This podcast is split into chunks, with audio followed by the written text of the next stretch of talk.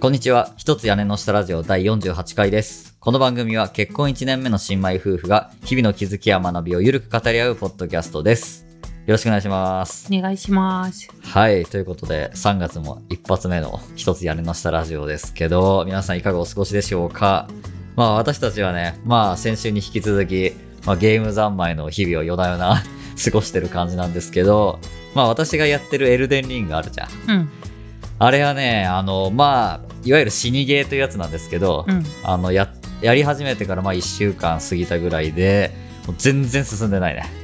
ね、なんかずっと、うん、あーとかそううなりながらやってますうなね。り声、叫び声を上げながらね、めちゃくちゃ死にまくってて、もう30時間弱ぐらいプレイしてるんですけど、今現時点で。うん、やっと1人目のね、1体目のボスを倒したっていう状態でね、うん、これあの先が思いやられるっていうかこれクリアまでたどり着けるのかみたいな状態でかなり苦しいプレイをね強いられてる状況ですね。やっぱ難しいんやね。まあそうねあのフロムソフトウェアっていうねあの会社が作ってるゲームでまあ死にゲーが有名なんですよ。デモンズソウルとかさダークソウルとか。まあねゲーム好きな方はみんな知ってると思うんですけどそれぐらいねあの死にゲーっていうのが有名な会社でまあ私は初めてね、このシリーズやってるんですけど、まあかなり苦労させられてるんで、まあちょっと最後までいけるか、ちょっと若干自信がなくなりつつある 今日この頃なんですけど、まあ頑張ってね、やって楽しくやろうやろうかなと思ってるんで、まあクリアできたらまた報告します。いつできるやら。ね、うん何ヶ月かかるんだろうって感ね、じでですきけどね。るといいね。ああ、交互期待で皆さんね、続報をお待ちくださいって感じですね。はい。ということでね、えーこの番組への感想は、ハッシュタグやねしたラジオでツイートお願いします。また、番組へのお便りも概要欄の投稿フォームから随時募集中です。誰でも簡単に投稿できますので、ぜひお気軽にお寄せください。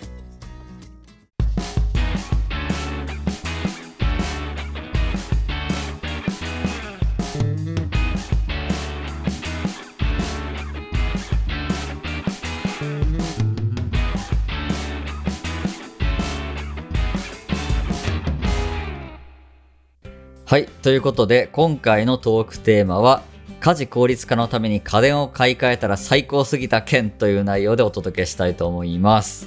うんはい。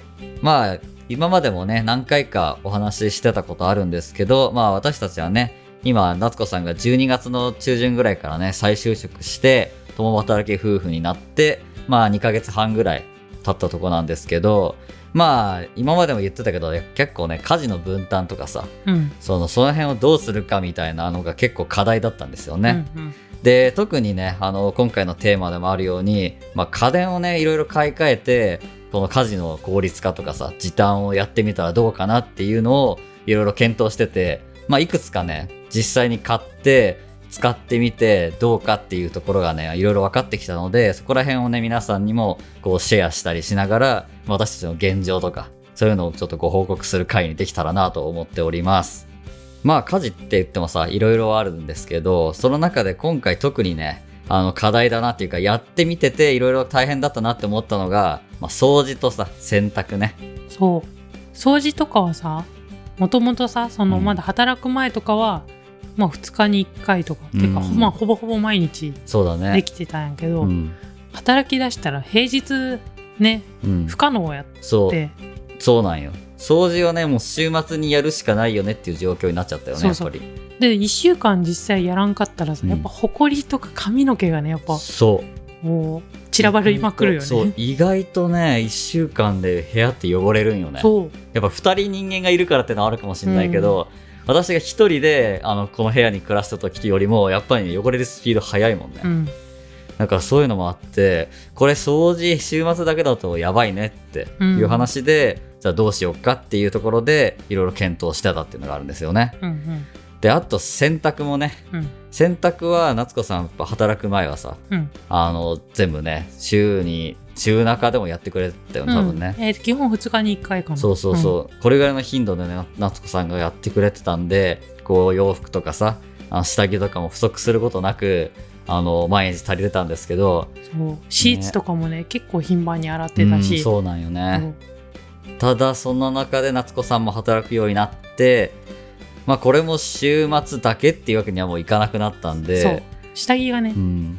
無理ない。そう、絶対足りなくなるから、だからまあ週の中水曜日ぐらいに一回洗濯機を回すみたいなね、うん、そんな感じだったけど、もう朝バタバタになるわけよね。そうそだって朝ごはん準備して自分の身だ身だしなみとかさ、う、うん、荷物準備したりとかお弁当も準備したりしつつ、洗濯もして、干して出ていくっていうのはさ、もう結構な負担だったから、これもね、ちょっとなんとかしにはいかんよなっていう感じで、うん、いろいろ考えたしにゃいかんよなってねそう、しにはいかんってなったらしにはいかんって感じでね。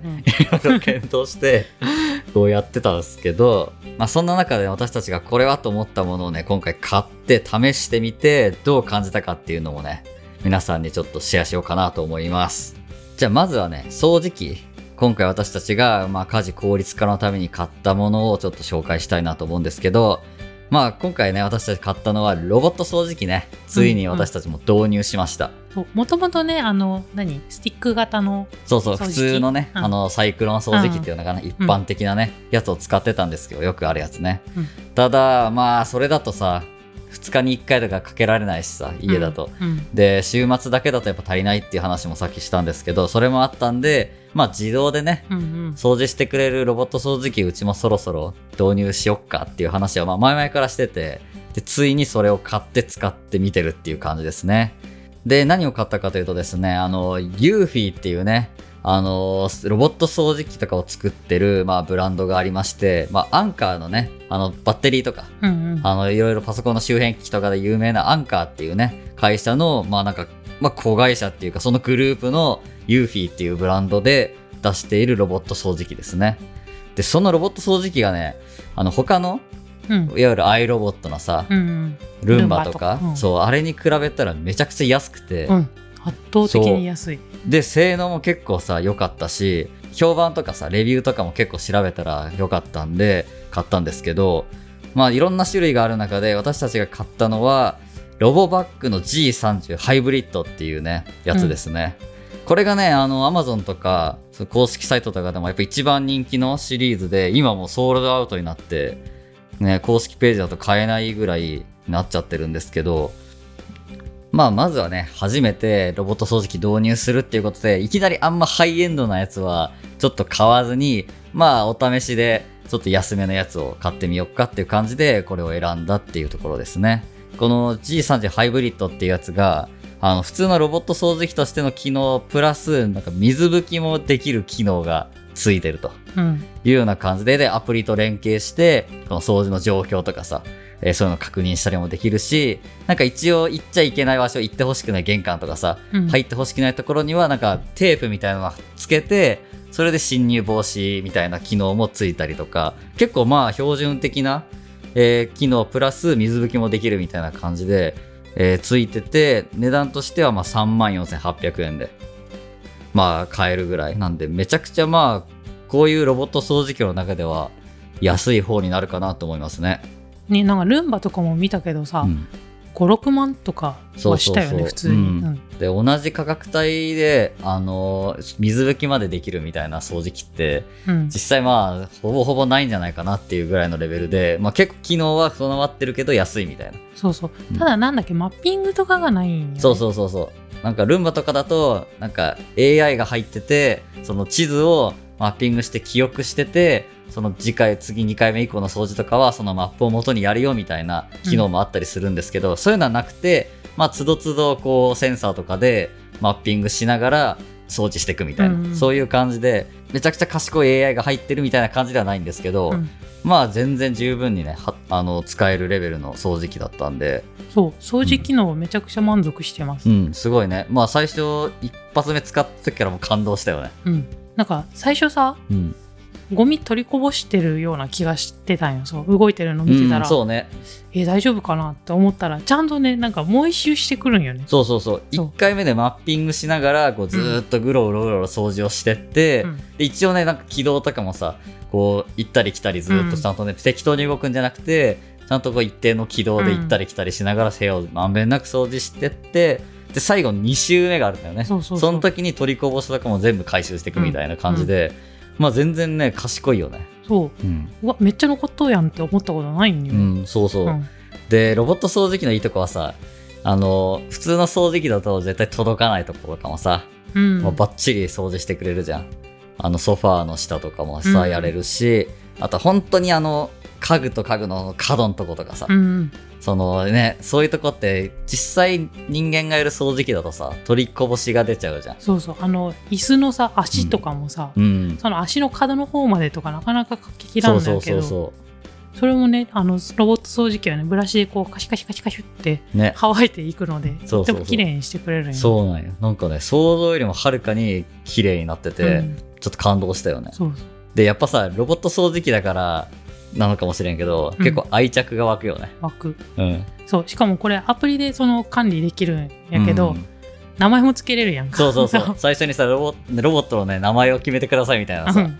やつがあって、そう。うちはロボ太郎っていう名前で、すんごい適当につけました、うん。その場のノリだけで適当につけたけど、ロボ太郎っていそう。う。ね。でもな今はもうものすごく愛着が湧いて。る、ね、ロボ太郎って名前呼びながら メンテナンスしてあげるみたいな。めちゃくちゃ可愛がってるやんみたいなね。ペットかなっていうぐらいの、ほんとなんかね、掃除してる様子を見てるだけでもね、なんかすげえ可愛いなって思って。そう。うん。なんかねそのルンバとかに比べたらめちゃくちゃ優秀じゃないんやけどそのうん。マッピング機能とかがない点でね、でそれが逆に愛おしいっていうのがあって、ね、ちょっとポンコツさが面白いよね。あの初日にねそういきなりさうん。玄関のとこにあるちっちゃな段差をさ、うん。乗り越えてしまって、うん。ロボ太郎。うん。で戻れんくなっとった。初日よ、もう初日。初日ね。そうそれ逆に愛おしくてなんかそうよね。可愛いなって で、帰ってきたらさ、あの、玄関の隅のとこでこう止まってて静かにしてるってい う。お前大丈夫か？って。ね。あーやっぱ段差降りてしまったかって言って、ね。こう抱っこして、抱っこしてどっかまで連れて帰るみたいな。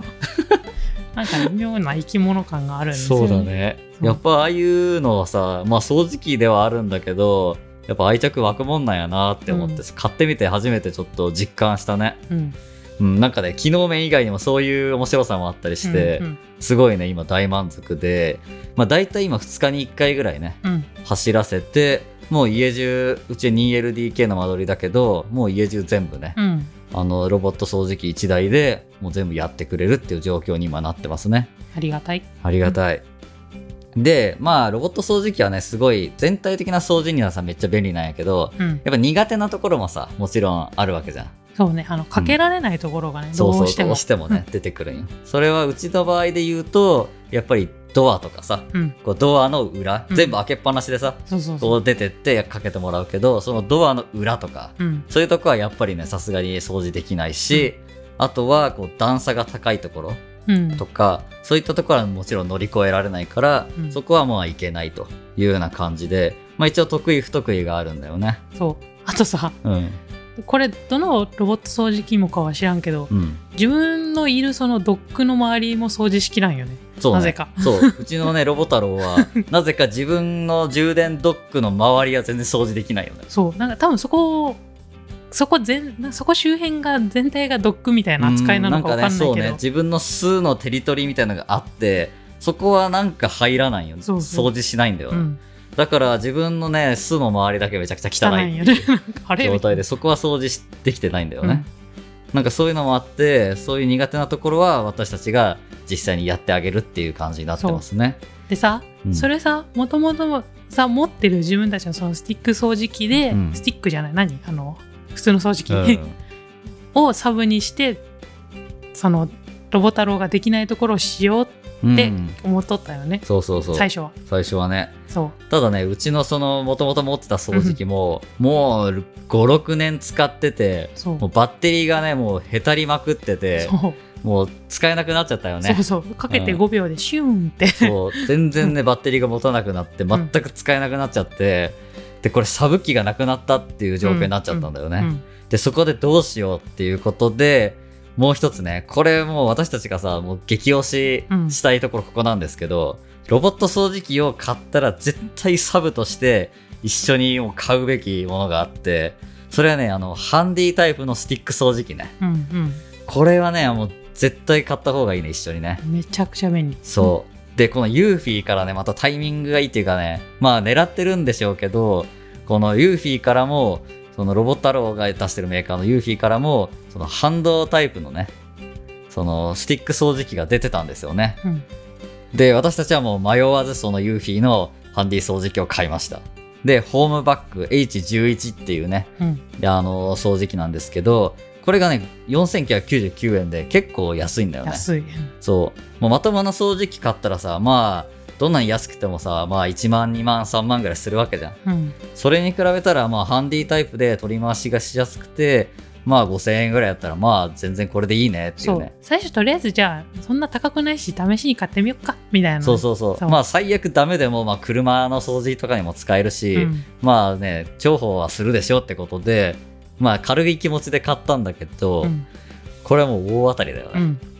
いや、うんこれなしじゃもう考えられない。ね、そう単純にさロボ太郎が掃除できないところをこうサポートする感じで週末にね、うんバーって掃除したりするつもりで買ったんだけどもうなんか自分たちが思ってもないようなさうん。そのなんていうのかな自分たちの想像を超える使い方ができるみたいなうん。ところがねどんどんどんどん出てくるんだよね。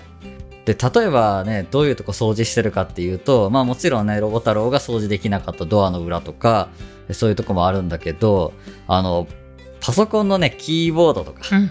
うん。あそこのねほこりたまるじゃん。たまるたまる。あのボタンの周りとかさ、そこもねなんかこのハンディ掃除機のブラシとかセットになってるやつ、うん。使ってやるとめっちゃ綺麗になる。うん。そうなかなかさ大きい掃除機だとさ掃除できないじゃん。そうね。いうところって、うん。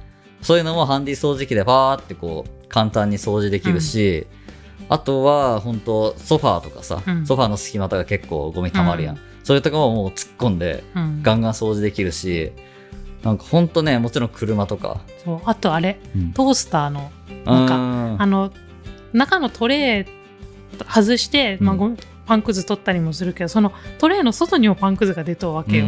そういうとことかをささささーって吸い取れるんよね。細いけん。そうそうそうそうだから本当ね自分が考えてた以上の、うん。そのポテンシャルを秘めてることがね、うん。実際使い始めてあここもこれで掃除できるここもこれで掃除できるっていうのがねめちゃくちゃ出てきてもう超感動してるんだよね。そう。やっぱコンパクトなのいいね。取り回しがすごい効くけん。めちゃくちゃ楽。うん。でバッテリー自体はこいつはねあの10分ちょいぐらいうん。しか持たないんだけどまあねちょっとした掃除だったら十分だし、うん。吸引力もめちゃくちゃ高かったけんさ、やっけんもうめちゃくちゃこれはもうすごい使ってるよねそうそうもうこれセットでもう完璧って感じそうだね。まあ、ユーフィーはロボット掃除機とこのハンディ掃除機は絶対セットであの買った方がいいなっていうのはねあの強く推したいですね。うんうん。なんかお聞きの方もさロボット掃除機は使ってますよってもサブの掃除機はもともと持ってたその普通の前使ってた掃除機とかでやってますっていう人も多いと思うけど、もうハンディ掃除機ねこれ1本買ってみるともうサブの大きい掃除機いらなくなるよね。まあそれぐらい私たちにとってさ、まあ、でかかったよねこの掃除機を買ったのはね。うんまあ、ということでね、まあ、ちょっと長くなりそうなんで、次行きたいんですけど、まあ、私たちが買った掃除機はロボット掃除機で、ロボット掃除機と一緒にサブでハンディ掃除機も買って、もうめちゃくちゃ、まあ、家事効率化して便利になったよっていうね、そういうお話でした。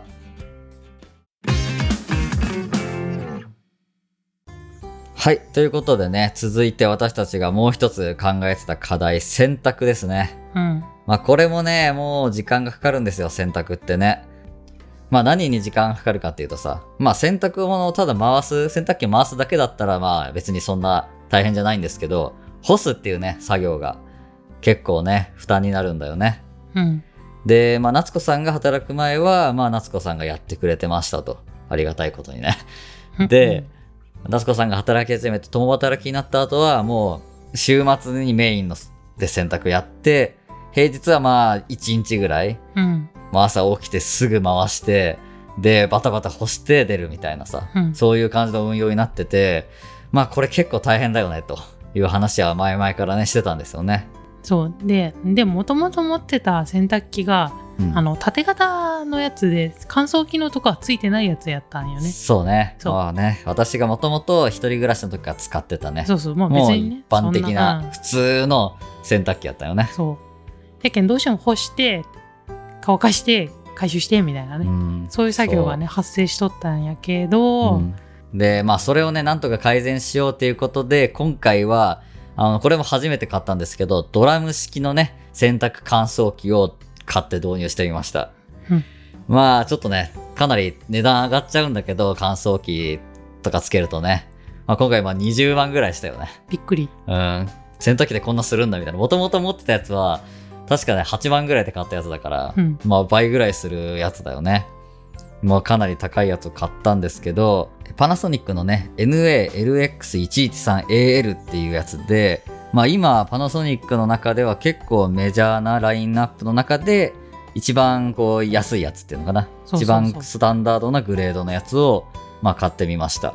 そう。もっと上のグレードだと、あの、洗剤自動投入とうんか、そうね。あのナ、ナイアガラ洗浄じゃない？なんだ、あったかいお湯出すやつみたいな、洗うときに。温水でね洗浄してくれるやつとかね。そう。そうとかやったんやけど、まあ、それはね、二人でこう話し合った結果、まうん。あ、そんなに使わないんじゃないだろうかと。そうそうそう。あのまあドラム式になって乾燥機がつくだけでもそうそう。ちらにとってはやばい変化なんでもうそれ以上望まなくてもいいでしょってことでまあその一番スタンダードなグレードにねちょっとしてみたんだよねんよ。上のグレード。30万とかさ、うんするけんさ。そうマジ30万30万か、みたいないねや。洗濯機30万でかくないかっていういや、うんちょっと、は初めてやし、まあまあまあまあ、うんみたいな。まあまあまあ普通のやつでいいんじゃないの？みたいな感じでそのそれにしたんだよねそうそうそ。そううでもそれでも20万だからねうん結構するんだけど驚きです。ね。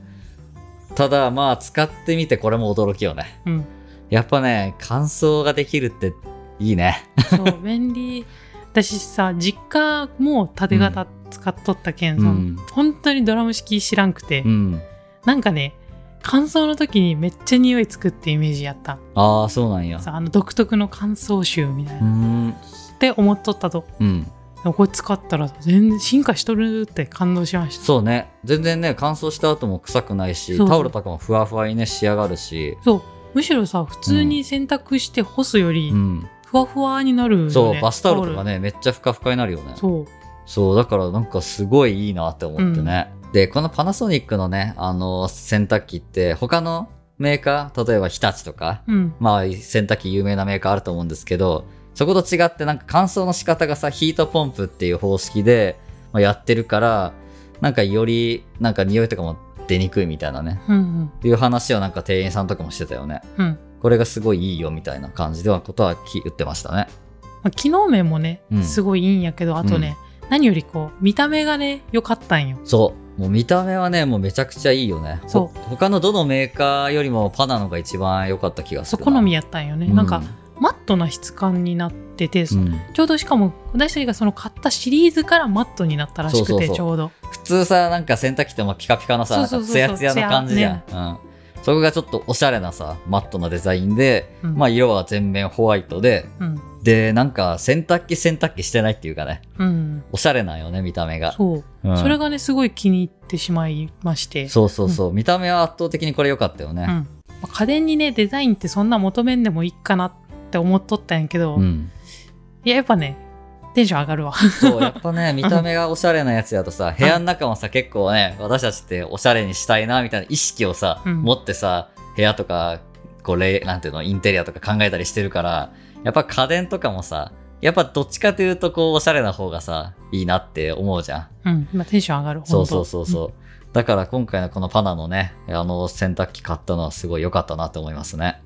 で、私たちがね、この洗濯機でどういう風にね、運用してるかっていうと、まあ、週末はね、とりあえず天気がいい時は、まあ、干そうかっていう話はしてるんだよね。そう。やっぱね、電気代とかありますんで。そこがね、やっぱ結構でかいじゃん。うん。乾燥って言うたらさ、もうドライヤーをさ、1時間も2時間も分回すようなもんじゃん。うん。だから電気代の心配が結構ね、やっぱあるんで、まあ平日は乾燥までやって、うんで週末天気がいい時は、まあ一応さ、あの、乾燥機とかかけれないものとかうん。も含めて大きいものとかを選択して干すみたいなね。うん。うんまあそういう運用で今のところちょっとやってみてますね。うん。まあこれがね、ちょっと最近来たばっかで、まだそんないろいろ確定はしてないんだけど、運用はね。うんいろいろ試しつつって感じで、とりあえずはそういう運用で今やってますね。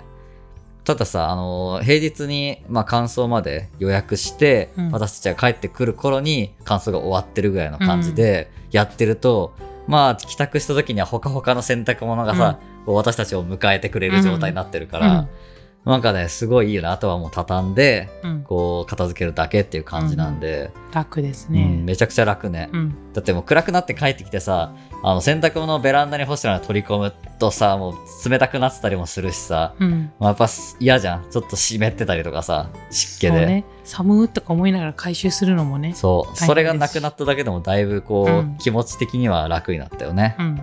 あ、でもさ、逆にさ、うん。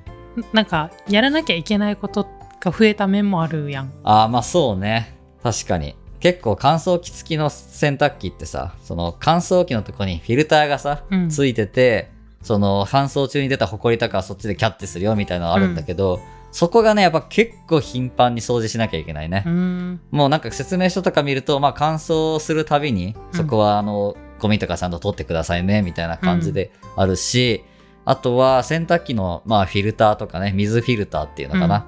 そういうとことかも、まあ結構頻繁に掃除しないと、まあすぐ詰まって、こうエラーが出たりとか、うん。まあしやすいみたいなんで、そこはまあ週末に、うん。あの、せ今んとこはちょっとメンテナンスはするようにはしてますね。うん。なんで結局さ、あのさっきのロボット掃除機も、まあゴミ取りとかさ、うんそうそういうとこは週末にまとめてやって、うんって感じなんで、まあそれと一緒に洗濯機もやるっていうような感じに、まあなるかなと思いますね。ただね、そこでもうさっきのロボット掃除機と一緒に買った、あの、スティック掃除機がさ、大活躍で、その、フィルターうん。のゴミとかはその掃除機でバーって吸えば。もう一発で終わるんで、うんもうここでもまた活躍っていう感じでそういちいちこう手で取ってさ、うんなんか水洗いとかまああんまり頻繁にしなくても、掃除機で吸っちゃえばもう一発で終わるっていうのでまあそこでも連携ができてるんうで、ん。まあいろんな面でね役に立ってる掃除機ではあるんですけどまあそういう感じでちょっとメンテナンスをね頻繁にやらなきゃいけないっていうのがまあ一部増えてはいるんですけどまあそれだけですかねでも今んとこはね。うん、なんで、まあ、基本的にはもうその洗濯物干さなくてよくなったっていうのが平日にうんめちゃくちゃでかいんで、うん。まあ掃除機含めて洗濯機も、まあ今回購入してめっちゃ正解だったなって思いますね。うん。うん。結構ね、最初はあのドラム式って大丈夫かなって、ちゃんと洗浄できるのかなとかさ、うんうんいろいろまあ買ったことなかったんで心配はしてましたけど、まあ現状はまあ満足して使ってるっていう状況ですね。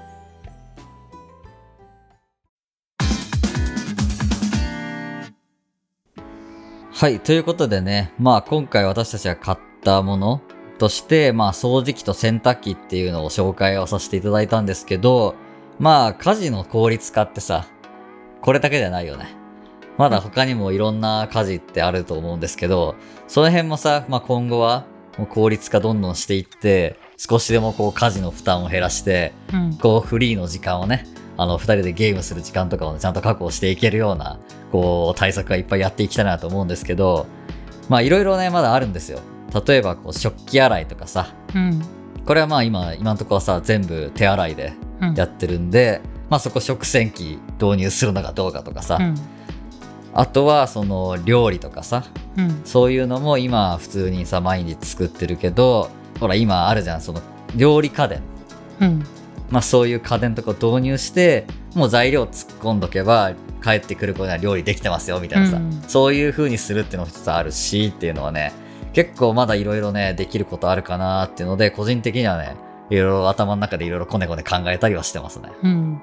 今回さうん、家電買い替えて思ったのは、うん。そういう便利なものはどんどん使った方がいいなってつくづく思いました。いや、そ、なんかほんとそうね。ねもちろん自分の努力も大事なんやけど、そう便利なものは本当どんどん頼っていいなって。うん、思った本当思ったね。うん。全く変わるからね、本当生活リズムとかスタイルがね、うん。それぐらいでかい変化を与えてくれるんで、こういうのは本当どんどんね、やっぱテクノロジーも進化しててさ、こういう恩恵に預かれる時代にさ、うんせっかく私たち生きてるわけなんで、もうガンガン甘えていいと思うよね。うん。うまあ、お金の許す限り。ん。まあそうね、お金は多少かかっちゃうんだけど、ねまあ費用対効果っていうかさ、その時間にかかってくるさ、コストっていうの、うん。そういうのもいろいろ換算するとね、やっぱ最終的にまあ込み込みでいろいろ考えると、まあ導入した方が、その時間もできるし、その時間使っていろんな他のこともできるし、っていう感じでね。まあ、プラスな面の方が大きいのかなっていうのは私は個人的には思うけどね。うん。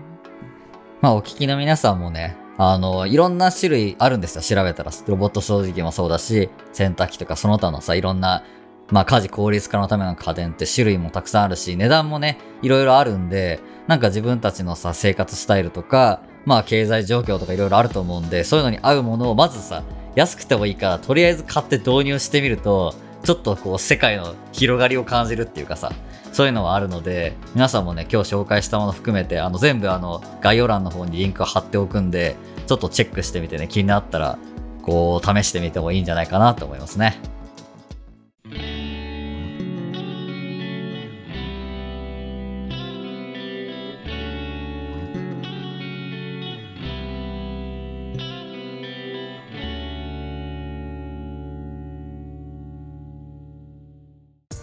はい。ということで、今回は家事効率化のために家電を買い替えたら最高すぎた件という内容でお届けをしてきました。